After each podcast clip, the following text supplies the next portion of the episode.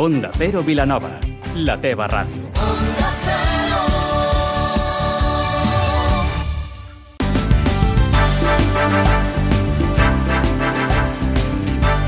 Más de uno Vilanova, amb Maria Gómez. Bon dia. La policia local de Vilanova posa en marxa la segona fase de la campanya de prevenció de robatoris a gent gran. Després d'observar un increment de furs, han engegat una iniciativa per ajudar les persones grans. Primer va ser la difusió i informació i ara hi haurà més agents que vigilaran les zones més afectades, que són les més properes a les entitats bancàries. Parlarem també del Festival Jardins Terramar Sitges, que comença el proper 19 de juliol, i a l'entrevista d'avui volem donar-li veu a un esport minoritari com és l'esgrima. La capital del Garraf acull aquest dissabte el Campionat de Catalunya i hem parlat amb Santi Godoy, director del Club d'Esgrima SAC de Vilanova i la Geltrú. Avui és dimecres 26 de juny, amb Ismael de la Parra al control tècnic. Comencem.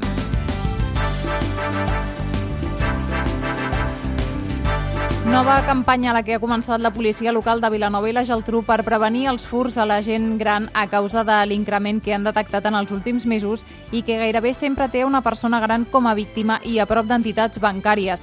Per això, després d'una primera fase on s'informava responsables d'entitats, ara ha començat la segona, on els agents uniformats i també de paisà vigilaran aquestes zones més problemàtiques amb l'objectiu de poder identificar els autors. Tindrà una tercera fase en què promouran consells de seguretat i també ensenyaran al col·lectiu més afectat, les persones grans, a autoprotegir-se.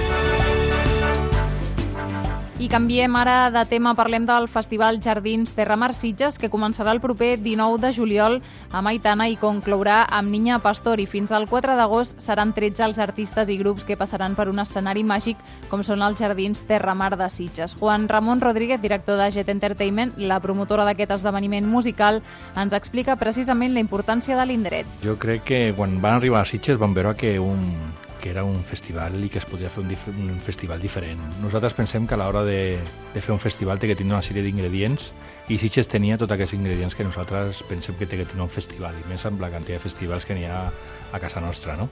Llavors vam veure que la vila de Sitges per si mateix té una cultura i té un nivell d'ambient musical i cultural molt important, i després vam veure l'espai. L'espai ens va enamorar. Jo realment anava a Sitges a passar a dinar i a passar estoneta, havia estat de, de més jove, de festa, però no havia estat mai en aquest espai. Quan vam veure els jardins ens van quedar enamorats. Aquesta serà la cinquena edició del Festival Jardins Terramar de Sitges.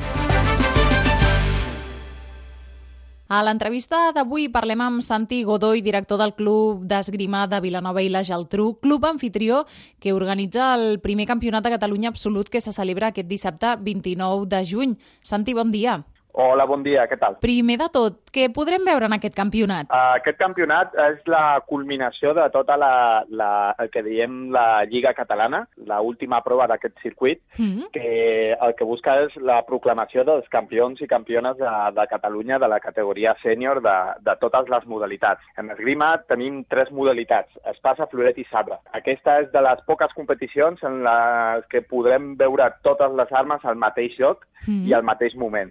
Normalment les competicions són separades, són tres temporades diferents, però el Campionat de Catalunya unim totes aquestes categories, eh, totes aquestes modalitats i, i ho fem el mateix dia. Santi, no sé si es pot resumir de manera breu, ara ens parlaves d'aquestes tres modalitats, eh, espasa, floret i sabre, quina diferència hi hauria entre elles? Molt bàsic, molt simple. Aquestes, les tres armes eh, venen, tenen una història, no?, eh, eh, particular, és a dir, L'espasa és l'antiga arma dels, dels duels. És un, una, una arma que, que abans es feia servir per això, per, per fer duels, i que avui en dia és l'única arma que no té una reglamentació esportiva específica de l'esgrima. És a dir, el primer que toca, punt pel que primer que toca, mm -hmm. i si toquen tots dos a l'hora, pues un punt per cada un. Es reparteix?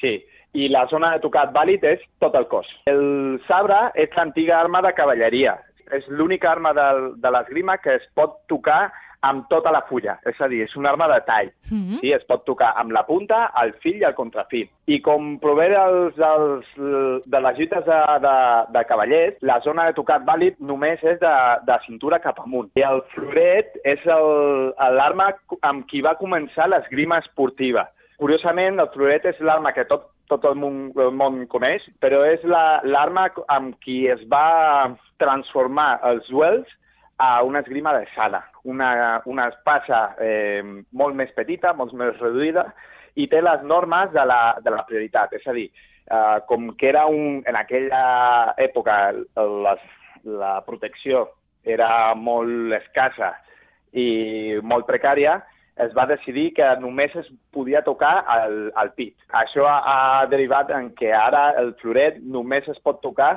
la zona de tocat vàlid només és el, el tronc. Tres armes que, com deies, podrem veure alhora en aquest, en aquest campionat. Uh, Santi, és una manera també de posar aquest esport en el mapa? Bueno, nosaltres portem ja... Aquest és el tercer any que ho fem. I és una bona manera de donar a conèixer aquest, aquest esport, sobretot en la comarca del, Garraf Penedès, més que res perquè som dels esports minoritaris els, potser el més minoritari de tots, no? I més que res també és pel el desconeixement de que es pot fer. A tothom li sona l'esgrima, li Exacte. sona les espases, sí, li sí. sona tot, però mai, mai han tingut la possibilitat perquè uh, realment hi ha molts poquets clubs en, on, on es pugui fer. I la nostra idea sempre ha sigut això de de posar l'esgrima en el punt, en el mapa, i que sigui molt més propera del que sembla, no?, o veure a, pel·lícules o a sèries, i que puguin fer esgrima, que és un esport completament profitós i beneficiós tant per el desenvolupament mental com el físic, i a més a més amb tot el romanticisme sí. de treballar amb espases, l'honor, el respecte, bueno, això jo crec que és una combinació molt bona. Parles d'esport minoritari, però eh, de fet en aquest campionat eh, hi ha dos integrants de l'equip nacional que busquen una plaça per Tòquio 2020, o sigui que potser també falta com una mica de coneixement, no?, de, de que eh, sou un esport minoritari però que té cabuda en el, en el dia a dia. Sí, mira, eh, per posar un exemple, no?, amb els nostres veïns de, de França, eh, l'esgrima al a, a, a Espanya, sí, a l'estat espanyol, eh, té unes 4.000 llicències de, mm. de competició. A França estem parlant de 300.000 llicències eh, de competició. És un esport minoritari aquí, però surts i no és ni tan desconegut ni tan minoritari. Jo crec que el nostre treball ha de centrar-se molt més en la divulgació d'aquest esport i mica en mica jo crec que anirem pujant en aquest anys hem pujat, però jo crec que queda, queda molt, molt de treball.